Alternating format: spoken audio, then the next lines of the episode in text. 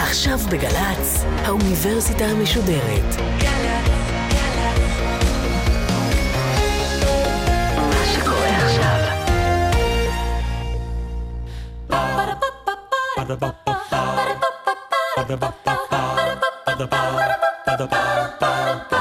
האוניברסיטה המשודרת בשיתוף מיזם Wise מציגה המדען העירום, מיטב החוקרים בישראל בשיחה עם בן שני, אחד על אחד מול קהל. והפעם שיחה נוספת עם הפרופסור דורון קליגר, ראש החוג לכלכלה באוניברסיטת חיפה, על כלכלה התנהגותית וקבלת החלטות. עורכת ראשית מאיה גייר.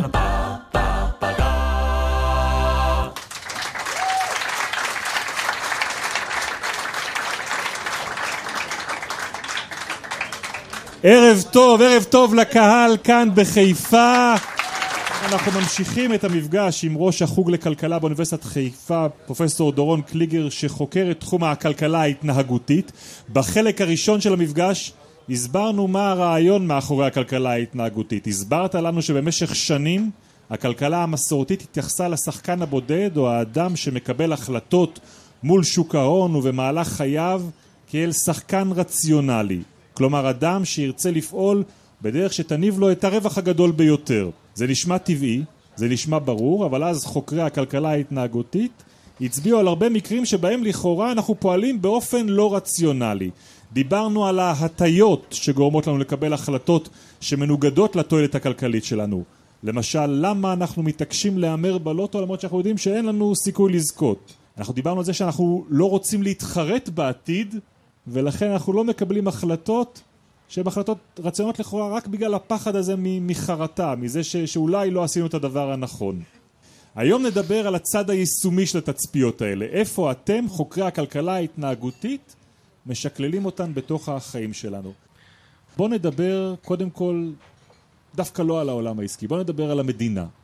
האם יש מקומות שבהם המדינה יכולה לרתום את מה שאתם מזהים כדי אולי לשפר את ההכנסות שלנו לדוגמה ממיסים? כן. אוקיי, אז באמת עם ההתרחבות וההעמקה במחקר בתחום, היות והוא באמת כל כך אפליקטיבי, אז נוסדו בעצם גופים שדואגים לרווחת הפרט ומנסים ליישם את התובנות האלה כדי בעצם לעזור לנו בחיי היום-יום.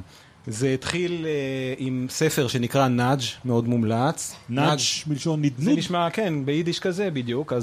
ניג'ס, כן. ניג'ס, אז הניג'ס הוא קרוב לזה באמת. הנאג' הזה זה אותו אחד שמנדנד לך קצת, מזכיר לך, נו, החלפת חשבון בנק? כאלה. אותם, למשל, אותה הטיית סטטוס קוו או אינרציה. אם מישהו ינדנד לנו בנקודה הנכונה, אולי אנחנו נצא מהלופ הזה ונוכל לעשות דברים שבסופו של דבר הם לטובתנו. עכשיו, אם זה יהיה קצת יותר קל, או אם מישהו ינגיש לי את הנתונים, או בוא ניקח סלולרי, אם מישהו יעזור לי להתנתק כבר, כמו נתק למשל, החברה שקיימת בארץ, יעזור לי להתנתק בלי זה שאני צריך לשלוח 3 פעמים פקס עם עורך דין צמוד, אז אולי אנשים באמת קצת ירווח להם מירידת הנטל הזה של האינרציה. אתה רואה כלים שהמדינה מכניסה למערכת כדי לעשות את זה? כן, אז קודם כל עניין הנגשת המידע. הנגשת מידע, כי אי אפשר לקבל החלטות אם אין מידע. ברגע שהמידע יהיה נגיש, היום בעולם של אפליקציות ומחשוב, כאשר אנחנו מקבלים את תוצאות המחשוב האלה לסלולרי בכל מקום, אז יהיה לנו הרבה יותר קל לקבל החלטות. וברגע שיש נתונים, אז יש את אותם אנשים שיעשו את האחד ועוד אחד, יעשו את האפליקציה הנכונה, ויעזרו לנו, בעצם יקלו עלינו מאוד את התהליך. אבל במפגש הקודם אמרת לנו שכשיש לנו אפילו את הנתונים הנכונים בידיים שלנו, אנחנו מקבלים את ההחלטות הלא נכונות. נכון, ופה גם צריך הכוונה. למשל, בוא ניקח את הנושא של תזונה. אז כדי לדעת איך לאכול נכון, או מה לשתות נכון, אנחנו גם צריכים קודם כל לדעת מה טוב ומה לא. אם ינגישו לנו את זה, ויש מקומות בעולם שעל מכונת המשקה יש רמזור. אתה רואה איזה משקה הוא ירוק, יש צהוב שזה ככה ככה, לא כל כך בריא, ובלי להסגיר מותגים יש אדום, שיש לפעמים גם במותג. אז את אותו רמזור, ברגע שיש לי אותו, א', הוא מזכיר לי את זה שכשאני צורך משקה, יש גם איזו החלטה לגבי הבריאות העתידית שלי, והוא גם נותן לי את המידע הנכון באותו רגע. יש דבר מהתחום הזה של כלכלה התנהגותית, שכולנו לדעתי מכירים אותו, שרתמו אותו לנושא החיסכון בחשמל, נכון? נכון. חברת O-Power בארצות הברית בעצם הנגישה את נתוני התצרוכת של חשבון החשמל לאחרים, כאשר מה ששיחק שם בצורה הטובה ביותר לחיסכון בחשמל, זה להראות לאנשים מה השכנים שלהם עושים. אבל את הטבלה הזאת שבה אני רואה איפה אני ביחס לממוצע, נכון. גורמת לי מה? לנסות להיות יותר טוב מהממוצע, דיברנו עליו את היד. נכון, או לפחות להיות הממוצע. דרך אגב, ברגע שזה ניתן... במילים לחסוך בחשמל. נכון, עכשיו, הכלים האלה הם כל כך חזקים, צריך גם לדעת איך להשתמש בהם. כי כשבצורה הראשונית המידע הזה ניתן רק יחסית לממוצע, הרי מתחת לממוצע יש בערך חצי מהאנשים. מה קרה לאותו חצי? הם אמרו, אני חסכן מדי, והתחילו לצרוך יותר. עכשיו, ברגע שעשו עוד הטיה בשירות האגו נוספת על המידע הזה, והטיה תשמע לכם נורא נורא מצחיקה. מה שעשו, הוסיפו סמיילי קטן ליד החשבון הטוב. נתן רמז לאותו אדם, אתה צורך מתחת לממוצע, זה טוב. תנו לך מחמאה. כן. זה עבד? זה עבד, וליד החשבון הפחות טוב יש פרעון כזה. סמיילי בוכה. אז אנשים הבינו את הרמז, וזה נתן להם לאבד את המידע בצורה באמת של לכיוון של חיסכון. דרך אגב, רואים את זה היום בחיפה ובעוד ערים, בבקרת מהירות. יש שלט מהירות דינמי שאומר באיזה מהירות אתה נוסע, כאשר אם אתה נוסע במהירות המותרת ומטה, המספר מופיע בירוק ויש חייכן ירוק. ואם אתה נוסע מעל המהירות, המספר מופיע באדום, ויש פרצוף בוכה. עכשיו, אם זה אפקטיבי או לא, עוד לא בדקו. אני דיברתי איתם קצת על הנושא הזה, אנחנו עושים על זה כרגע מחקר, אבל הרעיון הוא בעצם ליישם את מה ש-O-Power עשתה בהצלחה כבירה בחשבונות חשמל לתחומים נוספים כמו בטיחות בדרכים. טוב, מי שבטוח יודע לאמץ את ההטיות האלה זה המגזר העסקי. ואני אחשוד בהם נכון שהם תמיד ינסו לנצל את ההטיות האלה נגדנו? אולי ינסו לנצל את זה לטובתם. לא בכל משחק, כמו שגם אומן אמר, טובת האחד היא הרעה של האחר. בואו ניקח תרומת איברים, זה גם סוג של משחק. אם הרבה יתרמו, יהיה יותר טוב לכולם. ככה שבמשחקים פיננסיים, הרבה פעמים כשאחד מרוויח השני מפסיד, ואז תוצאה מיידית של אם אני ממקסם בעצם את הרווחים שלי, אני פוגע באחרים. אז זה לא תמיד חייב להיות ככה. בעולם הפיננסי לצערנו הרבה פעמים זה כך, ויכול להיות ששם מנסים להשתמש בזה בצורה שאולי לפעמים מזיקה לנו. הסברת לנו במפגש הקודם איך בעצם כל ההטיות האלה, הן גורמות לנו לקבל החלטות שהן לכאורה לא רציונליות, אבל הכלכלה ההתנהגותית מתייחסת להם כך, מתייחסת להם כאל החלטות לא רציונליות, כאל טעויות שאנחנו עושים, כאל כשלים, או שהיא באה ואומרת, רגע, יש משהו שאני לא מבינה, שאנשים מתנהלים באופן מסוים שהוא לאו דווקא לפי פונקציית התועלת, כי זה משרת תועלת אחרת שאנחנו מעריכים אותה ככלכלה, אנחנו לא מסתכלים עליה כאל כשל. נכון, נכון. בעצם, אותן הטיות מהמודל הרציונלי הן לא בהכרח טעויות. אם אתה זוכר, דיברנו לפני שבוע על משחק האולטימטום. האם נכון או לא נכון? שאני חלק לך חצי בחצי את הכסף שנותנים לי. נכון. בלי שמחייבים אותי לחלק אותך חצי בחצי את הכסף שאני מקבל מתנה. נכון. אז המודל הרחב שבו בעצם חברה מתקיימת, מאוד מאוד ניזון מחלוקה הוגנת כזאת. כלומר, זה בעצם בסופו של דבר לטובת שני הצדדים. זה חברתי. אני אתן לך עוד דוגמה. אנחנו כמשלמי מיסים, בעצם חלק מהמיסים שלנו הולך כדי לעזור לשכבות המוחלשות. למה? אפשר להגיד כי טוב לנו ואנחנו מרגישים טוב עם זה, יש כאלה שיגידו כי החליטו במקומנו, אבל יש גם סיבה מאוד מאוד רציונלית. אף אחד מאיתנו לא רוצה לחיות במקום שבו יש פער הכנסות מאוד גדול, כי בסופו של דבר זה מגיע לפתח הדלת של כל אחד מאיתנו. אז אפשר להסתכל על זה בצורה האגואיסטית ביותר, ולהגיד אני רוצה שוויון כי הרווחה שלי תעלה. הזכרת מיסים. בעניין של מיסים יש חשיבות הרי גדולה מאוד לדיווח שאני נותן באופן וולנטרי. אם הוא דיווח אמת או לא דיווח אמת. ואם אני לא אדווח אמת, אז לפי המשחק הכלכלי אני ארוויח. איך הכלכלה ההתנהגותית מוצאת דרך לגרום למדינה מעבר לכנסות, לגרום לנו כאזרחים לדווח דיווח אמת? בואו נתחיל עם סיפור נורא מעניין שהיה בשנות ה-80 בארצות הברית.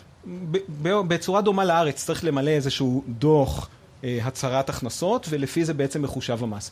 אחד מהעובדים במס הכנסה בעצם ראה שבבקשה לזיכוי בגין ילדים יש שמות נורא מוזרים. למשל פלאפי. כן, זה כלב. הוא הציע הצעה נורא קטנה, הוא אמר בואו נעשה דבר פשוט קטן, נבקש מהאנשים שממלאים את הטופס גם להוסיף את ה-social security number של אותו פלאפי או של אותו ילד. מה קרה? לקח שנים דרך אגב עד שהחליטו ליישם את זה, בהתחלה אמרו שזה שטויות, ומה פתאום, וזה חדירה לפרט לשאול מה ה-social security number של הבן. בדיוק. ברגע שעשו את זה, אתה יודע מה קרה? בחודש הבא, 7 מיליון ילדים נעלמו. וואו. 7 מיליון ילדים, 3 מיליארד דולר חיסכון. אוקיי? אז זה באמת אותה הטיה קטנה. עוד דברים שעושים, לקחו טופס של דיווחי הכנסה, ובמקום הטופס הרגיל, מה קורה בטופס הרגיל? אתה ממלא את הטופס ובסוף אתה חותם, אני מצהיר בזאת שמה שמילאתי נכון, אמת, כן. נכון, עכשיו למחוק עץ זה די קשה, עשו פשוט את הסדר הפוך. אתה מתחיל מזה שאני מצהיר בזאת שמה שאני עומד למלא הוא נכון, ואז אתה ממלא, אנשים ממלאים הצהרה שהיא הרבה יותר אמיתית, רואים את זה בגביעות המס. אם הם הצהירו לפני שהם התחילו למלות שהם הולכים לעשות דבר אמיתי, נכון. אז הם פחות ישקרו בהמשך. נכון. דיברת על זה שהדרך שלנו לקבל החלטות נכונות היא לקבל מידע, אבל אנחנו חיים היום בעידן של עודף מידע, נכון? אני מניח שאחד מהדברים המשמעותיים באופן שבו אנחנו באים לקבל החלטות, זה איזה מידע אנחנו בוחרים כמידע הרלוונטי שלפיו נתייחס. נכון. יש תופעה שהיא חדשה יחסית, כי עודף המידע הוא חדש יחסית, שנקראת information paralysis. שיתוק כשאנחנו עומדים בפני כמות המידע האדירה. כלומר, אם פעם, כשאני הייתי ילד, היה אדידס רום, נגיד, כנעליים ואת הדבר השני, אז בחרנו ולקחנו את אחת הנעליים. היום שאתה נכנס לחנות נעליים, יש לך 500 מותגים. לכל אחד מהם יש עוד איזה ניואנסים קטנים לפה ולשם. וחוץ מזה, אם זה לא מספיק כדי לשתק מההחלטה, אז גם אחרי שכבר לקחת זוג אחד ביד, אומרים לך, אתה יודע שהשני הוא ב-50%, ועוד פעם אתה ניצב בפני אותה בעיית אינפורמציה. אז כן, יש ממש בעיה כזאת של עודף מידע שגורם לנו לשיתוק. אז אני רוצה שפה באמת נגיע לתחום שאותו אתה חוקר, איך אתה קורא לו? התרמות? התרמה, כן. איך זה בעצם מתבטא בנושא הזה של עודף מידע? אוקיי, אז מה זה התרמה קודם? אני אסביר קצת. התרמה בטט, מלשון בטרם. בעצם מה שקורה, אנחנו כל הזמן מותרמים בטט, אנחנו כל הזמן מקבלים מהסביבה שלנו אינפורמציה, כאשר אנחנו שמים לב לאחוז מאוד קטן מהאינפורמציה הזאת. רוב האינפורמציה שמתרחשת ברקע, אנחנו מסננים אותה כרעש, תרתי משמע, למשל עכשיו היה רעש במטבח. הרעש הזה סונן החוצה, כי הוא לא רלוונטי והוא מפריע לנו למטרות. אז התרמה בעצם פועלת או משפיעה עלינו בצורה של תיעול. היא מתעלת אותנו, קודם כל לסנן איזו אינפורמציה חשובה לנו, ואחר כך היא גם משפיעה על הדרך שבה אנחנו מפרשים את האינפורמציה הזאת. תן לי דוגמאות. אוקיי, הלכנו לסרט, סרט אימה, הציפורים של אלפרד היצ'קוק. אוקיי. אתה חוזר הביתה, אתה נכנס, עולה במדרגות, השער בחצר, שהרגע סגרת, חורק. אוקיי. מה זה צריך להיות? אני אהיה דרוך, אני אקפוץ. נכון, יכול להיות שאולי לא מישהו מהסרט, אבל גנבים זה משהו שגנבים, שודדים, פורעים למיניהם, אולי יש שם מישהו. אז הנה נסיבות מסוימות, שמנו לב למשהו, ויש אולי פעולה אחר כך. עכשיו בוא נעשה ריוויינד, נלך לאחור, בוטל הסרט. היינו ביום עבודה משעמם לחלוטין. הבדל ראשון, יכול להיות שלא תשמע את השער. רעש רוטיני, קודם כל אנחנו מסננים אותו כלא רלוונטי. נניח ששמנו לב לרעש, כמובן הפרשנות תהיה שונה. כן, אם אני בכל זאת שמתי לב שהשער חורק, הפרשנות תהיה, לא יודע. צריך לשמן אותו, שכחתי את החתול בחוץ, דברים כאלה. איפה זה בא לידי ביטוי בכלכלה? אז זה בא לידי ביטוי בזה שאנחנו נחשפים כל הזמן לאינפורמציה. את רוב האינפורמציה אנחנו מסננים. רוב רובה, מעל 99%. והאחוז הקטן שכן מגיע למודעות שלנו, מקבל פרשנות שונה. כתוצאה מאינפורמציה שקרתה בטרם, שהוקדמה ואינה רלוונטית. אז מה, מישהו שהוא מקצוען בתחום יודע לסנן יותר טוב את הרעשים? התשובה היא לא, ואת הדברים האלה אנחנו ראינו גם בניסויי מעבדה וגם בנתוני שטח. בוא נדבר על מקצוענים, כן? אוקיי. אתה חוקר את תחום המימון בכלכלה, נכון? נכון. בוא נדבר על יועצי השקעות. אוקיי. אז איך עושים ניסוי של קבלת החלטות מהסוג הזה? מזמינים את הנבדקים למעבדה, מספרים להם מה הולך להיות במבדק. צורך העניין, בסיטואציות האלה בעצם נותנים להם שאלות קבלת החלטה מתחום הכלכלה, ורואים איך הם מגיבים. כאשר אנחנו חוקרים התרמה, אנחנו עושים מה שנקרא ניסוי בין נבדקי. אנחנו מחלקים את קבוצת הנבדקים בצורה אקראית לשתי קבוצות משנה. לקבוצה אחת אנחנו נותנים התרמה מסוג אחד, חושפים אותם למידע מסוג אחד, את הקבוצה השנייה אנחנו חושפים למידע מסוג אחר. למשל, לקבוצה אחת אנחנו נותנים לקרוא כתבה בעיתון על אדם שקנה כרטיס לוטו וזכה בהרבה מאוד כסף, ולקבוצה השנייה אנחנו נותנים כתבה באורך דומה, גם מספרת על אדם, אבל אותו אדם לא הימר, חברים שלו הימרו והפסידו הרבה מאוד כסף, איזה מזל עבורו שהוא לא לקח את הסיכון הזה. אוקיי, קראתם את הכתבה בחדר ההמתנה, ועכשיו אתם באים לענות על איזשהו שאלון בטח, נכון? נכון מאוד. עכשיו, בשאלון יש נתונים כלכליים שזהים עבור שתי הקבוצות, ואנחנו מנסים לראות עד כמה בעצם המשתתפים בכל קבוצה בוחרים לקחת סיכון. ומה? אתה רואה באופן ברור שמי שקרא קודם על זכייה גדולה, ייתה אחר כך להמר הרבה יותר בבחירות שלו בשאלון שאתה תשאל אותו? נכון. זוכר שדיברנו בפעם הקודמת על משקלות החלטה? אותם משקלות שאנחנו שמים על המאורעות השונים. אז ברגע שהותרמנו בטט על ידי מידע שאם אני עושה משהו אולי אני זוכה, אז צפות לי בזיכרון הרבה סיטואציות דומות, וכשאני חושב עכשיו, האם לקחת את ההשקעה, כמה שווה לי לקנות את המניה, אני אתן ערך הרבה יותר גבוה. והמקצוענים מה, יודעים לסנן את זה? והמקצוענים גם לוקים באותה התופעה, נקרא לזה. זאת אומרת, קל להשפיע עליהם באותה מידה? באותה מידה, בואו נפנה את השאלה הזאת לקהל. נעשה פה שאלון אמריקאי. עשינו את אותו ניסוי, פעם אחת, על סטודנטים לכלכלה, חילקנו אותם לשתי קבוצות, נתנו להם לקרוא לקבוצה אחת את הסיפור שמטרים לקיחת סיכונים, לקבוצה השנייה את הסיפור שבעצם מזכיר שמי שמסתכן אולי מפסיד. עשינו אותו דבר על יועצי השקעות בבנקים. מה שמותר לי להגיד מבחינת החוזה עם הבנקים, שהשתתפו מספר מ5 הבנקים הגדולים בארץ. השמות אתם יכולים לבד אולי לנחש. אין כל כך הרבה, כן.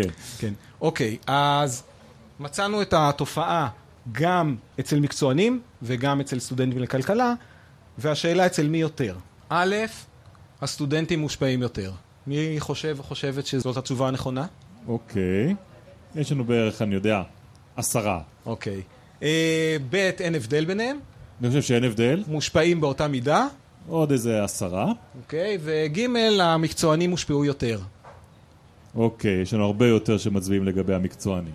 למה ג'? מישהו רוצה להגיד? למה המקצוענים מושפעים יותר מהתרמה? כן.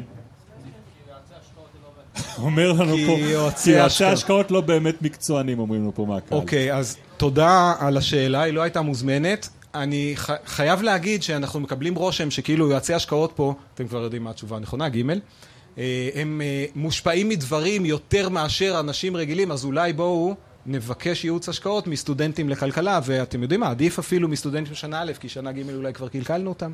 אז התשובה, כשאנחנו לוקחים וקוראים בור במעבדה, ומוצאים תופעה, זה עדיין לא, אי אפשר לרוץ ולקפוץ למסקנה, שבגלל שהם הושפעו יותר, אז הם מקבלים החלטות פחות טובות. אז התשובה נכון היא ג' באמת יועצי השקעות מושפעים בסיטואציית המעבדה הזאת יותר מאשר הסטודנטים לכלכלה. למה הם מושפעים יותר? למה יועצי השקעות מושפעים יותר ולא יודעים לפלטר יותר טוב את ההפרעות הרעשים האלה? כי בוא רגע ניקח את הסיטואציה הזאת של ניסוי שנעשה על תלמידים, על סטודנטים באוניברסיטה. למה התרחיש הבא שנקרא ניסוי דומה? אתם מוזמנים לכיתה, יש לכם איזשהו שאלון, קבלת החלטות, השקעה למלא, נותנים לכם חצי שעה זמן, ובסוף בודקים את התשובות שלכם. למה זה דומה? למבחן, נכון? מה? אתם מתבקשים, לא בכתב, בין השורות לעשות במבחן. להתעלם ממסיכים, לחשוב, נכון, להתאים למודל, לחשוב מה רלוונטי, ולפי זה בעצם להגיע לתשובה הנכונה. אז זה באמת מה שתלמידים, סטודנטים עושים בסיטואציה של ניסוי. הם מורגלים בעצם במבחן. נכון. אוקיי, אבל יועץ ההשקעות שפועל בבנק ומקבל טלפון פתאום על לקוח שלו ואומר לו, תקנה, תמכור, תגיד לי מה לעשות עכשיו עם הפק"ם שישתחרר. בדיוק. מה הוא עושה? אז אם הוא היה עושה את אותו דבר, הוא היה אולי מייעץ ללקוח אחד בצורה טובה, אבל הלקוח השני שהיה מחכה המון זמן בתור, היה בעצם כועס עליו, אולי הם מפטרים אותו. אז הוא צריך להחליט מהר. נכון, הוא חייב, וג'ונגל של אינפורמציה חייבים להחליט מהר, ולכן כשאתה נמצא בשטח, אתה מאמץ בעצם כללי אצבע, שברוב המקרים הם גם יהיו בסדר, הם גם יהיו פעולה נכונה. אי אפשר לעבוד מהר וגם בלי טעויות. יש טרייד-אוף ביניהם. וחייבים בטרייד-אוף הזה, בעולם המציאותי, בג'ונגל האינפורמציה, לתת איזה משקולת, גם להחלטות המהירות האינטואיטיביות, למרות שזה על חשבון שלפעמים טעות. תן לי דוגמה לכללי אצבע כאלה? כללי אצבע של יועצי השקעות, למשל אחוזי השקעה בתיקים, כמה אחוז להשקיע, אל תעבור את ה-20% מניות. נכון, למשל. זה נכון אולי לרוב האנשים, אבל זה לא חייב להיות נכון לכולם. כמובן שיש שאלונים שעוזרים לקבל את כל האינפורמציה, אבל אין דרך מוסדרת אחת שעוזרת ליועץ לקבל תוצאה חד משמעית מהשאלון הזה. אז נכון ששואלים את הדברים, אבל התשובה היא לא חד משמעית. אז עוד פעם מגיעים לעניין של כללי אצבע. אוקיי, אז דיברת על התרמות בתוך הסביבה שבה האנשים האלה פועלים, אני יודע מה, החדשות שהם שומעים, דברים כאלה, אבל יש גם כן השפעות שממש לא קשורות לכלכלה, שאתה רואה אותן פועלות כהתרמות, משנות את האופן שבו אנחנו מקבלים את ההחלטות הכלכליות שלנו? כן. נדבר קצת על מזג אוויר ומצב הרוח. באוגוסט זה מתאים, כן. מצוין, אוקיי. אז קודם כל, יש מחקרים, בקצרה, שהסתכלו על מצב העננים והעונות בשנה, ותשואות בבורסה. ומה שמצאו, הרעיון הוא כזה, כשיש מזג אוויר יפה, וכשהעונה היא אביבית, אנשים הם שמחים יותר, וכשאנשים שמחים יותר הם יותר אופטימיים, ואז אולי הם ייקחו יותר סיכונים. אז מה, זה מה שאני צריך להשקיע לפי התחזית מזג אוויר? אז מה שראו זה שיש תופעה סטטיסטית מאוד מאוד חלשה, אבל מובהקת, של עלייה, של אם תסתכל על מדד S&P 500, מדד 500 המניות הגדולות בארצות הברית, המדד הזה עולה, את בעין לא תראה את זה, אבל הסטטיסטיקה תראה לך שבאביב הוא קצת עולה, ובסתיו הוא קצת יורד. למה? הפרשנות היא, באביב בעצם אנשים אופטימיים יותר. דרך אגב, אני גיליתי את התופעה הזאת מהצד הכאוב שלה, בתקופה שעבדתי בנורווגיה עבור הבנק המרכזי. חורף כל השנה. חורף כל השנה, וכשבאמת החורף מגיע, אתה רואה שאנשים הולכים עם האף באדמה. ובבורסה. ואתה מסתכל בנתונים, ואתה רואה שגם התאבדויות בסקנדינביה, בארצות הצפוניות, השיעור ההתאבדות עולה פלאים בתקופות הסתיו. ואז אתה שואל את עצמך את השאלה, אם על החלטות של חיים ומוות הדבר הזה משפיע, אז אולי גם על החלטות כלכליות, נכון? התשובה היא כן. אבל בסדר, אתה יודע, זה דבר שאנחנו כולנו מכירים, אנחנו יודעים לצורך העניין, שכשיש ימים גשומים, אנשים לא יוצאים מהבית ולא עושים קניות. לכאורה, זה לא צריך להיות כלכלן גדול כדי להבין את הדבר הזה. נכון, וזה נכון מאוד לגבי קניות, באמת, כשיש שמש, אז קונים יותר, וגם בסוף שבוע קונה יותר. למה זה לא נכון לגבי מניות? כי במניה בעצם, שאתה קונה את נייר הערך, אתה קונה זכות על תקבולים, על דיבידנדים, לצורך העניין, עתידיים מהפירמה. אתה לא קונה רק את הפדיון של הפירמה הזאת באותו יום.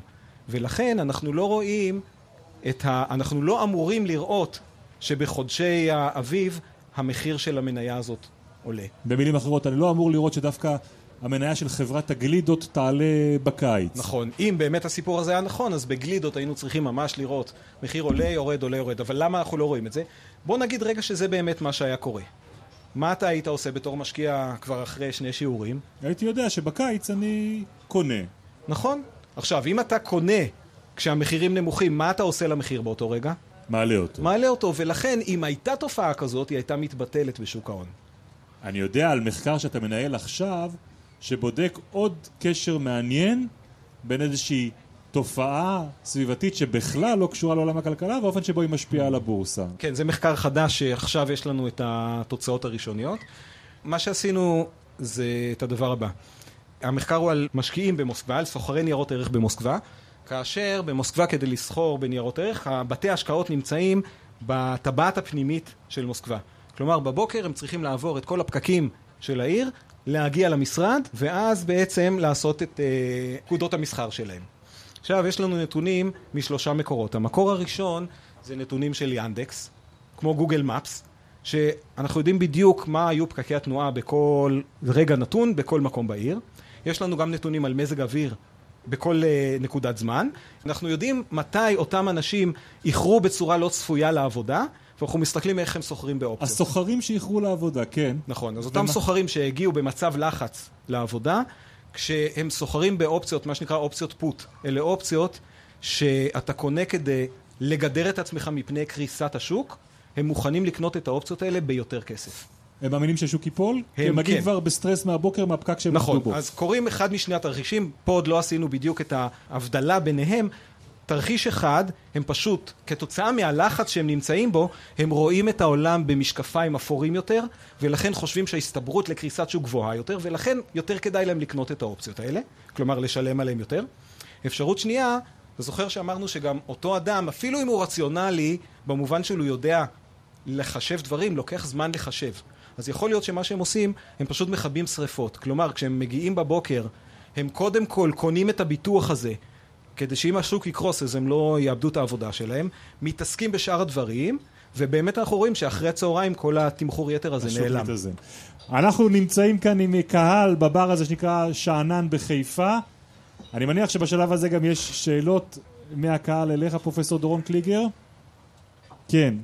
שיר, השאלה שלי, איפה נראית הכלכלנים ההתנהגותיים בעוד כמה שנים, בשנים הקרובות? הבנתי שבשיווק זה תחום אחד שנקבת, התחום השני הוא באמת בייעוץ למשל הממשלה או כל מיני כאלה. איפה נראה אותם בשנים הקרובות, באיזה תחומים נוספים?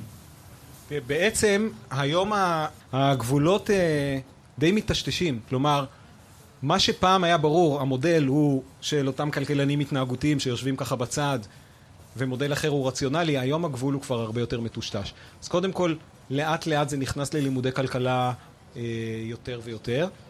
התקווה שלי שאנחנו נראה את זה מיושם ממשלתית, גם בארץ יותר ויותר, בכל המשרדים וברשויות.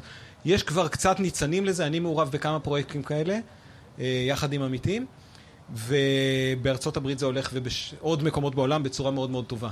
שאלה אחרונה מהקהל. שלום, רציתי לדעת אם יש במחקרים, במודלים, איזשהו הבדל בין ההתנהגות של אדם פרטי לבין התנהגות של תאגידים שהם מכווני רווח, או להתנהגות של ממשלות שכמו שאמרת קודם הם כביכול אמורות לדאוג לאינטרס הציבורי, אבל האם גם ממשלות הם גופים שהם משקיעים היום, האם יש הבדל בהתנהגות שלהם ממה שראיתם? אז אני אתחיל מזה שאנחנו מלמדים בכלכלה באמת שיש שני מקבלי החלטות או שני שחקנים במודל, נכון? הפרט והפירמה. אבל בואו נחזור, וזה החלק של כלכלה התנהגותית, שם עליו דגש, בעצם הדליק את הפנס. רגע, מי זאת הפירמה? פירמה זה גם אנשים. אנחנו לפעמים שוכחים את זה. אנחנו ממדלים דברים בתור פירמות מול אנשים, אבל גם בתוך הפירמות יש אנשים, וגם בממשלה יש אנשים.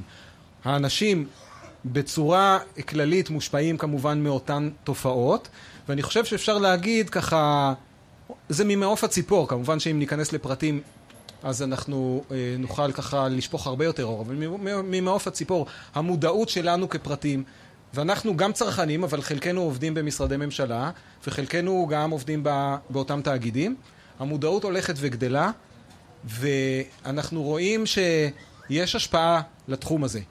ההשפעה היא על האנשים, לא על הקורפוריישנס ולא על הפירמות. ואותם אנשים שאני מכיר גם בגופים הממשלתיים, שרוצים ליישם כלכלה התנהגותית, זה אנשים שראו שבאמת הם ככה יכולים להועיל לציבור.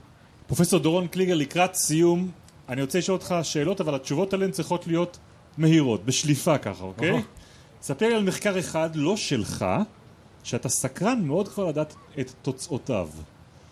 הייתי רוצה לראות עד כמה אנשי מקצוע שחוקרים את התחום גם לוקים באותם הטיות. האמת שעשינו גם קצת מהמחקר הזה וראינו שגם אנחנו כחוקרים יש לנו, אנחנו בנויים באותו דבר. אם הייתה לך אפשרות בלתי מוגבלת, עלי בהמשך ישיר למה שאמרת עכשיו, בתנאים, במימון, ביכולת למדוד או לחקור משהו או מישהו, ומה היית משקיע את המשאבים האלה? הייתי מסתכל על כלכלות בכל העולם ומנסה לראות איך אנחנו, למרות שאנחנו חושבים שאנחנו על פסגת העולם בעולם המערבי, איך אנחנו עושים דברים לגלובוס הקטן שלנו שמועילים בכל המקומות. כלומר, הייתי מסתכל עד כמה התובנות שלנו טובות, גם למדינות שבהן אין את הלוקסוס הזה של לשבת, לחקור ולשתות בירה. הנה שאלה שהתשובה עליה חייבת להיות קצרה. מי מחליט טוב יותר, גברים או נשים? נשים מחליטות באופן יותר עמוק מגברים, ללא ספק. ומה לדעתך, מה לדעתך הגורם הלא כלכלי, שהכי משפיע על ההשקעה של הישראלים בבורסה? אז אני, כמו שאתה יודע, כבר לא יודע מה הוא גורם כלכלי ומה הוא לא כלכלי, אבל נכון, מה שאמרתם, החברים, הנורמה, מה שאחרים עושים. העדר. פרופסור דורון קליגר, תודה רבה רבה לך על המפגש הזה הערב. תודה רבה לקהל שלנו כאן בבר השענן בחיפה. תודה לעורכת הראשית של המדען האירו, מאיה גייר, על ההפקה והתחקיר כמו תמיד, אביגיל קוש ותום נשר, על הביצוע הטכני הערב, דניאל שבתאי ובן קטן. תודה נוספת לרוסטיק שיליגן. תמשיכו לעקוב אחרינו בדף הפייסבוק של האוניברסיטה המשודרת ושל מיזם וויז, השותפים שלנו במדען העירום, ועד הפעם הבאה, לילה טוב.